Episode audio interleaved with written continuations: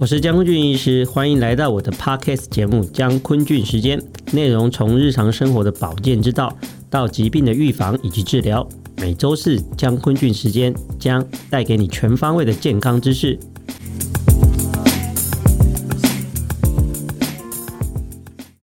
Hello， 大家好，欢迎大家收听我的 Podcast 节目江坤俊时间，我是江坤俊医师。没有听错，你是不是觉得我的声音很熟悉？没错，我就是江坤俊，这是我的 Podcast 节目，这也是第一集哦，欢迎大家收听。我做这个节目最主要目的就是希望大家能够轻松的吸收到健康的知识，让大家永远的远离疾病。第一集我们要聊什么呢？第一集一定是非常非常特别，大家最关心的健康议题哦。其实因为我还没想出来，所以我决定第一集就聊江坤俊医师干在干什么。但是因为我自己要讲自己，我觉得有一点点的尴尬，所以今天我特别请了一个特别来宾。为什么会请这位特别来宾呢？大家一定觉得很奇怪，我请的是谁哦？很多人会应该现在心里在想，一定是你老婆，对不对？答错，不是我的老婆，我请的是狄志为。现在我们欢迎一下狄志为。嗨，大家好，我是狄志为。为什么会请他？你们知道吗？因为他是我进入演艺事业的合作伙伴，好不好？对。然后，志为，你有什么想知道？因为我不想要介绍我自己，我本来想说，想跟大家讲一下我从小在寒灯下苦读啊，嗯、对着那什么路灯凿壁借光的故事，但是我觉得这些东西都太夸张了。嗯、哦，虽然这是真实的哦，嗯、我想请志为代替大家问一下说，大家到底想知道我江坤俊什么东西呢？嗯，应该这样讲哦，就是我认识江坤俊是因为从某台的节目认识他，那他也呃那时候也很常来我们公司录影。嗯，所以认识他觉得说，哎，这个医生口条很好，而且很幽默。那感觉他呢，我们常常在讲说那个电视名嘴哈，就从那个内子宫聊到外太空。对，那是沈玉琳。哎，那江坤俊他也可以从。他真的可以聊内子宫的事情，我真的会哦。对呀、啊，外太空我不熟，但内子宫我真的会，内子宫他很熟哎、欸。对，所以其实江医师他对于呃很多就是医疗上面的，我们觉得问他哦，他都他都可以给答案哎、欸。嗯、所以我觉得你跟一般医生不太一样，因为你还蛮全才的，所以是蛮想呃，我相信蛮多年轻朋友就是呃认识江医师也会从网络认识你哦。对，那你也有很多就是包括说我们讲说比较卫教一点的影片。啊、或者是比较有趣的直播风格哈，所以但是我很想要知道，因为我前一阵子就是江医师他有拍了一个影片，叫《行医三部曲》，是是是，哇，你那影片感觉真的很很感人呢。对，我那拍那部影片，其实当时起心动念只是想要把我自己为什么会走到今天这一步告诉大家而已哦。嗯、因为就好像刚才志为讲的哦，其实。很多时候都不是经过计算而产生的事情、啊，然后我觉得很多这个世界上很多东西都是巧合啦、喔。当然巧合需要一定的努力啊、喔。首先我回答你刚才第一个问题哦、喔，为什么大家觉得我很全才哦、喔？其实只有两个字可以解释，嗯，就是读书啦。哦，我常在讲哦、喔，其实我们医学院的教育并没有分科，嗯，哎，他并没有说我进大一的时候就告诉我说，我就说我只我要当外科医师哦、喔，所以我只要学外科，并不是这个样子的哈、喔。他新学院的教育，大一到大六，我那个年代哈、喔、教的东西是一样的，嗯、对。好，大七去实习的时候，其实也没有分科，一直到我们当住院医师的时候，才有去选说你要走哪一科。哦、所以其实我在电视上讲的这些医学教育哦，如果你在读书的时候有好好念书，而且你当了主治医师之后，因为其实我们当了主治医师之后，我们还是会常常接触到其他科别的病人。对，如果你愿意试着去了解的话，其实你还是可以学到蛮多东西的啦哈。嗯，当然我也是很感谢最近这几年上媒体的节目哦，有的时候这个东西真的不大熟，不大熟的时候，有的医生会选择避开，我不谈。嗯。哦，但是我觉得，我如果愿意去念一下这个我不懂的 topic 哈，我再怎么样了解的东西，我没办法比上那一科的专业医师，但是我再怎么样我了解的东西也足够，我把它讲得很浅显，讲给民众听的哈。对，因为我们在电视上要讲的，有一个很重点就是要讲人话嘛哈。如果你今天讲的那么多专业的东西，谁会谁听得懂？嗯，哦，所以我才说我帮民众去了解那一科你想知道的东西。嗯，因为以我的程度，我去了解它，绝对比你民众了解多很多。嗯，哎，我了解的东西已经足够我讲给你。你们听，让你们对这个疾病有一点点基本的了解了哈。嗯、这个就是为什么大家觉得我很全才原因，事实上就是因为我有一直在精进我自己的知识能力啦。就是意思是你很会读书的意思。我很会读书，一半是天生，一半是那个。但跟你讲这个其实也没错，从来没有否认我真的很会读书，真的蛮会读书的，因为。江坤俊哦，就是建中毕业是哦，那你是念阳明医学院对，好、哦、那哎、欸，我要先强调哦。嗯第一志愿大家都知道是台大，台大嘛，对。第二志愿是阳明，嗯，你知道，你身为我的经纪人，请问你知道为什么我会考到阳明医学院，没有考到台大医学院吗？没有，我考你这一题，因为你没有特别填它吗？哦，当然答错了，哦，好吧，我就在那公布这个秘密好了。对，哎，哦，你从来都没有告诉我们，真的假的？我一直以为你是没考上台大。哦，是，我是没考上台大，没错啊。嗯，但是我告诉你为什么我没有考上台大，因为我那时候在建中模拟考的时候是全校第三名哈。对，你有办法想象全校第三名人考不到建中了哈？那个时代的建中怎么考不到？你的意思是说你是校排第三名？哦，对对对对对对哦哦！结果我那时候竟然没有考上台大医学院哈，哦嗯，原因就是因为我要很坦诚的跟我讲啊，我知道我爸爸知道了哈，哦，对，因为我在高三下的时候不小心偷偷交一个女朋友啊，哦，哦，所以呢，女朋友我真是唉，所以是因为女朋友的关系，哦，没有没有没有没有功课吗？不能不能讲这个关系，就是自己不好，嗯，自己不好，自己不好，哦，所以各位学子哦，要交男女朋友最好还是大学再交了，好吧？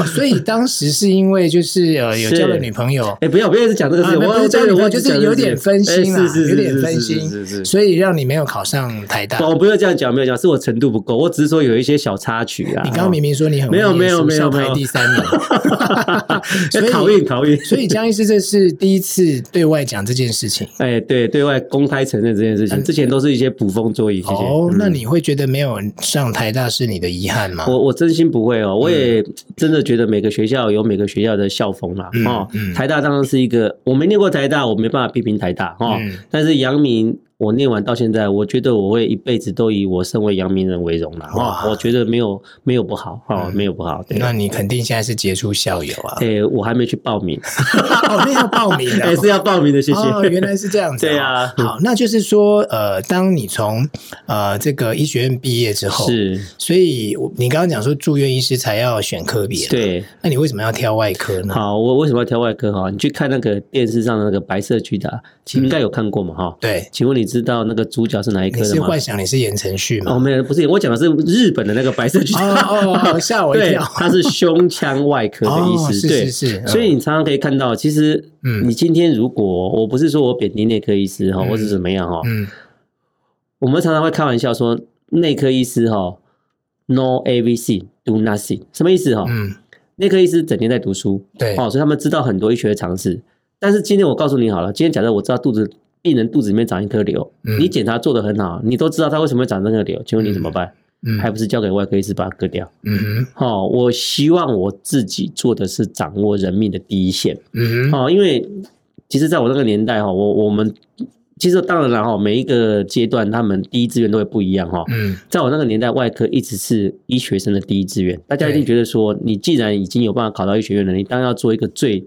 困难的工作哈，所以一定都是以外科为主哈。当然，现在可能是一些小科，它可能就慢慢的抬头了哈。嗯，比如说像一些耳鼻喉科，像一些眼科，像一些皮肤科。嗯，我不是说这些科别不好哈，我只是说因为这些科别没有直接接触到病人的生命，嗯，啊，他们可能是第二线或是第三线。就好像一个病人如果出了车祸，被撞得稀巴烂，嗯，来到医院。谁先上去开刀？谁先上去救他的生命？嗯，当然是我们外科先上去，嗯，让他的生命真相稳定之后，接下来才会有其他的科别去辅助他一些生活上的一些重建的一些工作。嗯，哦，所以我希望自己是病人，如果受了重伤或是得到一些重病的时候，我是那个医院里面第一个需要去处理他的医生，嗯，所以我就选择了外科。OK， 所以呃，等于是说。这么多年以来，就是你还是把就是能够救一个病人的命当成自己的一个，就做这个行业当医生的一个职职志吗？我我觉得这个，我我我我我不能说这是我的职志，我、嗯、但是我觉得我会这样子做一辈子哈。嗯，因为你可能没有办法想象一件事情哈，就是我记得我曾经救过一个那个外劳哈，嗯，外劳的先生哈，他的太太是外劳哈。嗯嗯他是因为，因为那时候他娶了一个外劳，我也不可否认，其实有很多的人他娶外劳，他们可能本来的经济状况就没有那么的好嘛，嗯嗯，所以他为了要养活他的一家老小，就是他有那个太太，然后他有一个女儿，嗯，他为了养活他一家老小，他除了白天工作之外，他晚上还去外面兼差，嗯，那天晚上他很不幸，他被一个卡车给撞了啊，好、哦，他说来到我们医院的时候，他心跳血压都很低，嗯，我们上去帮他开刀之后，后来他又复健了半年，嗯，他终于回到原来的生活。嗯哼，你知道吗？当他站着，就是他出院之后，他第一次回门诊的时候，是他自己走进来的，虽然拿着个拐杖，嗯，好、哦，他看完病之后，那时候他来的时候，他的太太他的女儿都在他旁边，嗯，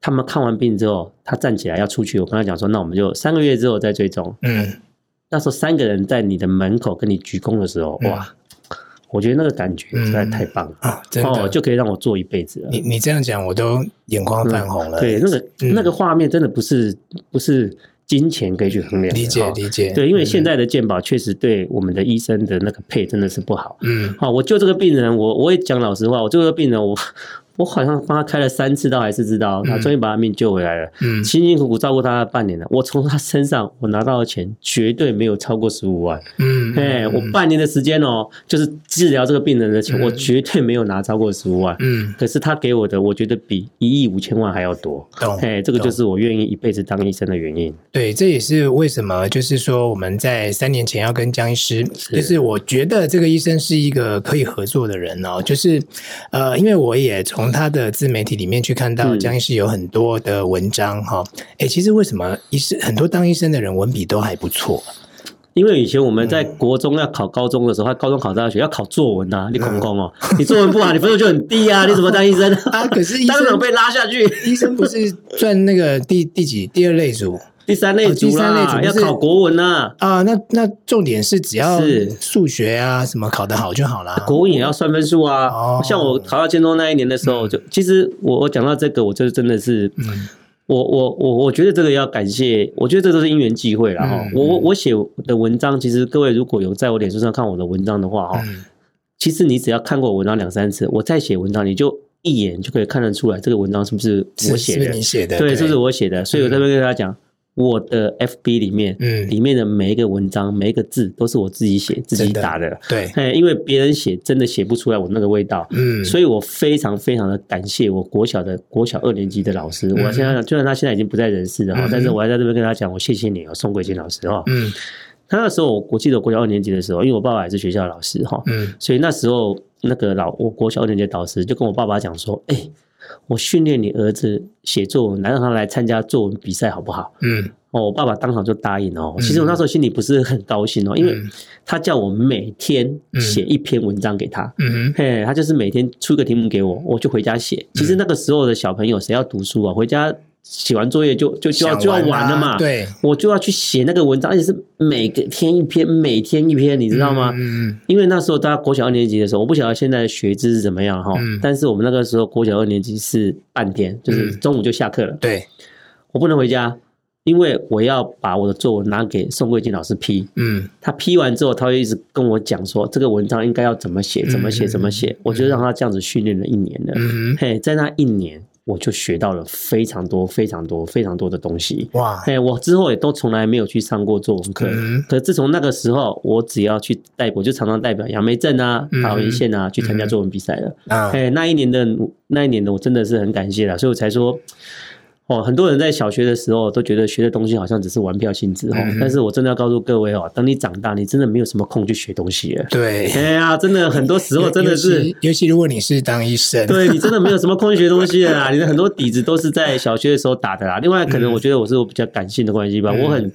我很容易去看到一些事物它感动人的一面，对，那我喜欢用文字把它表现，我不喜欢用华丽的文字、嗯、你可以看到我的文章里面没有很多的成语、嗯、不是我不懂成语哦、嗯，是我不喜欢放成语在我的文章里面、嗯、我不喜欢用华丽的文藻、嗯、我喜欢用很朴实的文字去形容一件事情、嗯、把我看到的很正确的描述出来。嗯，了解。那应该好奇啦，就是说呃，因为当然现在你是肿瘤外科，是那呃，现在也比较是以乳癌嘛，对，所以现在现在要讲说江医师是台湾呃治疗乳癌的权威，其实，诶，你如果说你是第二，我不知道谁是第一啦。千万不要这样讲，你说我是第三，我不知道第一、第二是谁，这样就讲。对，因为其实呃跟江坤俊相处三年多哈，我真的觉得他是一个蛮性情中人的，就是说开心的时候很开心哦，生气的时候很生气哦。可是说真的哦，就是说呃我们在相处的这个过程当中，我是很好奇一件事情，就是说。因为他常常讲说，哎、欸，我跟你讲，你不觉得我是那个被医生耽误的谐星吗？因为他私底下真的很爱开玩笑、哦、所以所以你是这个呃很幽默风趣的个性啊，是因为有些人会觉得说、啊、有些人在荧光幕前是一套嘛，然后私底下又是一套、哦欸、其实我觉得张坤君还蛮一致的呢。所以你是怎样，你个性上在以前就是这种很喜欢开玩笑，然后很爱哎、欸，他很喜欢亏人家哎、欸，我我一天到晚被江坤俊亏。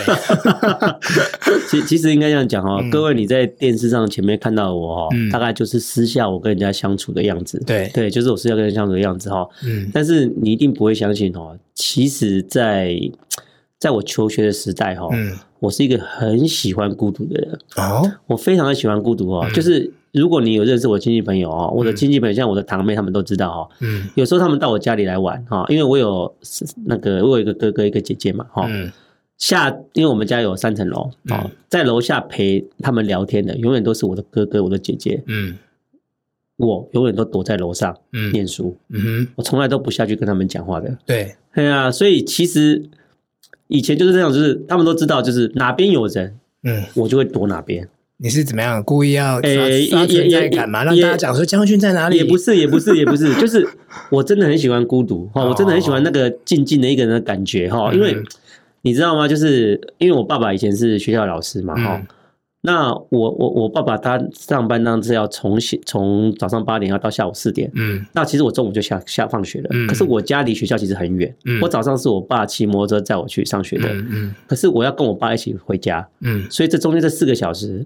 因为高年级的上整天他们在上课，低年级全部都放学了、嗯、所以整个学校只有我一个人是自由的在那边活动、嗯、我就过了那个三年自己在学校里面的生活、哦哦、所以我爸爸就把我关到图书，就是我要叫我去图书馆里面看书、嗯哦、所以在那一年的时间、哦嗯、我就把我们学校图书馆的书、哦、大概三百多本全部都看完了，哇，不管是格林童话什么童话、嗯、还有一些百科全书我全部都看完了。国小二年级那时候认识这么多字，对，你也觉得很讶异、哦嗯、我国小二年级就看遍了武侠小说小说了，哎，对，我也不知道，我就常我很多东西都是自学的，而且我也不知道为什么国小二年级看那些百科全书，我今天看得懂，嗯嗯，我真的看，而且我看得津津有味，嗯，嘿，我我真的不知道为什么，我就是看得懂啊，我就国小二年级把所有的那个图书馆书全部都看完了，哦，一直都是这个样子。那我觉得这也或许是你就是未来会当医生吧，这是一个嗯，我觉得这是一个命运的安排，我是不知道啦哦，我是不知道，只是我小时候是觉得我应该要当科学家哦。哦、欸，因为小时候一直考，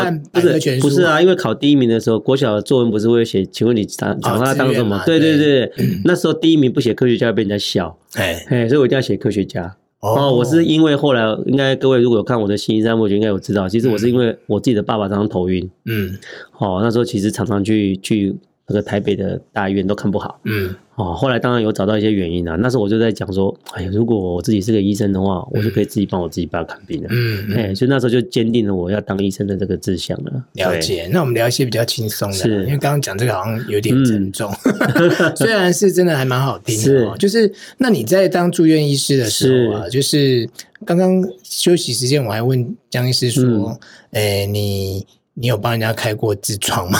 外科外科医生有没有做过这件事？好，我先讲哦。其实我们外科第一年、第第二年的时候是不分科的，对，你每一科都要去 run 啊、哦。所以不管是心脏有没有开过，有；脑、嗯、有没有开过，有；痔、嗯、疮有没有开过，有啦。嗯嗯、哦，只是那时候我们在我在肠科体系圈里面哈、哦，嗯，他痔疮是给直肠肛门外科才开的，对，哦，所以他们除了开痔疮之外，还会开一些大肠癌。嗯，哦，我不是说怎么样，我只是觉得说，哎呦。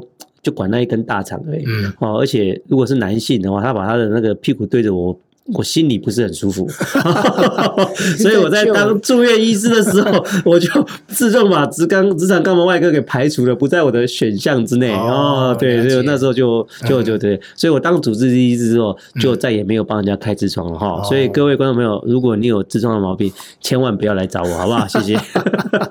因为现在你是算啊、呃，我们刚刚有聊到嘛，就是说是乳癌的权威哦，那就是说、哦嗯、就是说呃，因为当肿瘤外科嘛，其实。肿瘤会长在我们人体很多地方，任何地方。对，那怎么后来会选择是呃乳癌这一块来做？其实我们一般外科、嗯，大家可能不了解什么叫一般外科哈。我的科别叫一般外科哈，其实以前比如说二十年前的一般外科是从头开到脚的，嗯，根本没有分什么，我们只有分外科，没有再细分哈。对，只是因为大家都知道医学在进步嘛哈，所以很多东西都被细细的划分出来了。嗯，所以现在的外科基本上是用你开刀的部位去区分的。嗯，比如说你开的是肺跟心脏，你就会所谓的那个心血管、胸腔血管外科哈。那如果你开的是脑，就所谓的神经外科啊，还有脊椎也算神经外科的哈。如果你开的是四肢的骨头，你可能就是骨科。哦，那你专门帮人家整形美容的话，你可能就是整形外科。对，你开的如果是输尿管结石、哈、哦、膀胱结石，嗯、你就是泌尿外科哈。哦，那什么叫一般外科？除了这些之外，刚才没念到，都属于一般外科。哪些没念到？嗯，肚子里面所有的器官，除了肾脏跟大肠之外，嗯、通通都是一般外科管的。嗯、所以胃、肝、嗯、大肠啊，不，胃大肠没有，小肠、嗯、胰脏、嗯、脾脏。通通都是一般外科、嗯、另外我们一般外科还监管了乳房跟甲状腺哦，所以一般的一科一般外科医师是每个开都可以开的。嗯嗯，好、嗯啊，我为什么特地去走到乳癌哈？其实有很多的典故了哈、嗯。其实大家如果去看我的行医三部曲，应该也都知道了哈、嗯。其实我不大想在这个地方，如果你想正确的知道，就请你去看一下行医三部曲，因为我怕我讲到这个故事，我会忍不住哭泣。哭泣对对对 对, 对，但是其实就是简单来说，就是因为我自己的一个非常好的治疗是在乳癌、嗯哦嗯、才让我。我坚定的决定要走向，就是要往乳癌发展，一直到现在。对 对, 对，我们避免将军菌类似那个录音间啊，就是大家，你看我铺这个梗铺的多辛苦，虽然虽然这点阅已经很高了，所以大家可以去看一下《行医三部曲》，就可以更了解将军菌他为什么要当医生，然后他为什么选择了呃，我们刚刚讲到乳癌这个对这个这个呃也这个。科也不能讲科别啊，应该说这个这个专科，对这个专科来做，对。好，那当然就是说，呃，我们现在也，哎，我感觉好像今天我是主持人，因为没办法，因为我自己问自己很奇怪啊。对，那就是说，啊、呃，因为差不多我们还剩一点时间嘛，就是。你是怎么齁？我是知道啦，但是帮大家问，可能有些人不晓得，就是说你怎么进到电视这个领域？因为现在你也是健康二点零的主持人嘛，就是说如何从一个呃节目的来宾哦，那到现在是一个健康节目的主持人，要不要跟大家谈一下当时是怎么样进入电视这个领域？好，我先讲哈，这绝对是两个字，嗯、意外。哎、欸哦，这个绝对没有什么叫做盘算好的事情哈、嗯嗯嗯。当初会。来上电视就是因为很闲，没有病人啊、哦，无聊啊，然后刚好那个认真吗？没有病人，对对，认真就是没有很多病人啊、嗯哦，所以空闲时间极多啊。嗯嗯、啊，刚好那个那时候的医院里面有一位女性的护理师哈、哦哦，她比较喜欢在外面走跳哈、哦，所以在外面她有接一些活动，所以跟演艺圈就比较熟悉。嗯哼，哦，那时候刚开了一个医疗节目哈、哦嗯，所以那时候他们很欠来宾，对，哦，他们很欠这种大医院出去的医生哦、嗯，因为其实。在我们现在这个年代，大医院的医生要出去上节目，才是刚开始的时候是会受到一点点医院的限制的。对，所以并不是很多的医生愿意去外面上节目，嗯、所以那时候那个节目只能找到一些在外面开诊所的医生。对，哦，可是他们这样做的时候，发现节目做不大起来，所以他们就积极的邀约真正大医院里面的医生。嗯、所以那时候那个同事就问我愿不愿意去哈，哦嗯啊、因为我。再强调一次，那个时候病人很少，所以我空闲时间很多、嗯哦、所以他约我什么时间有空，我就跟他说我什么时间都有空，看你都可以、哦哦，所以我就去上了第一次、哦嗯、就上了第一次之后，我也不知道为什么，我觉得这就是缘嘛、嗯哦，就是。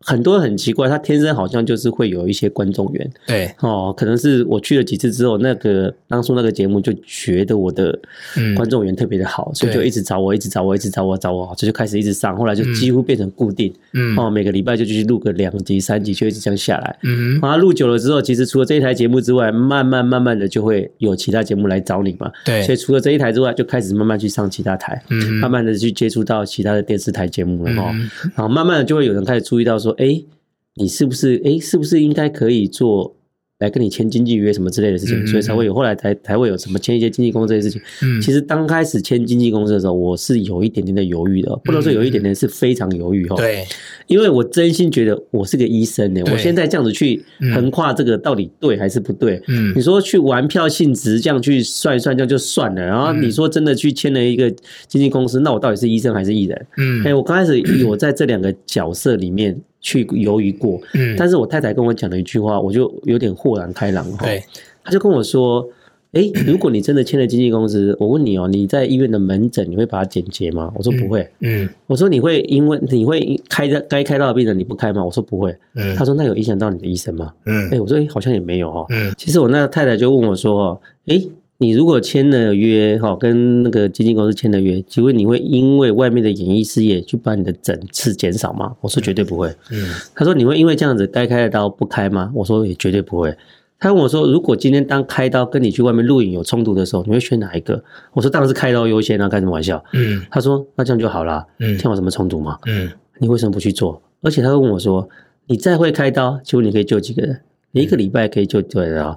嗯、你在诊间里面跟人家问诊，你又可以帮到几个病人？嗯，可是你知道吗？你现在去外面讲话，很多人都在听诶、欸，嗯，嘿，我很多朋友都知道你。”哦，当然我是想说，他可能是觉得他当我太太现在很有面子，这个故意这样跟你讲的啦。哦、他说你在外面现在讲话，很多人在听，你知道你帮了多少人吗？嗯，嘿，他说他很鼓励我去做这一块。他说你只要不要迷失自己的本心，你永远知道你自己是个医生，嗯、这个事业对你来讲只是一个帮忙而已。对，我现在真的有深深的感触到哦，我的一句话现在影响的。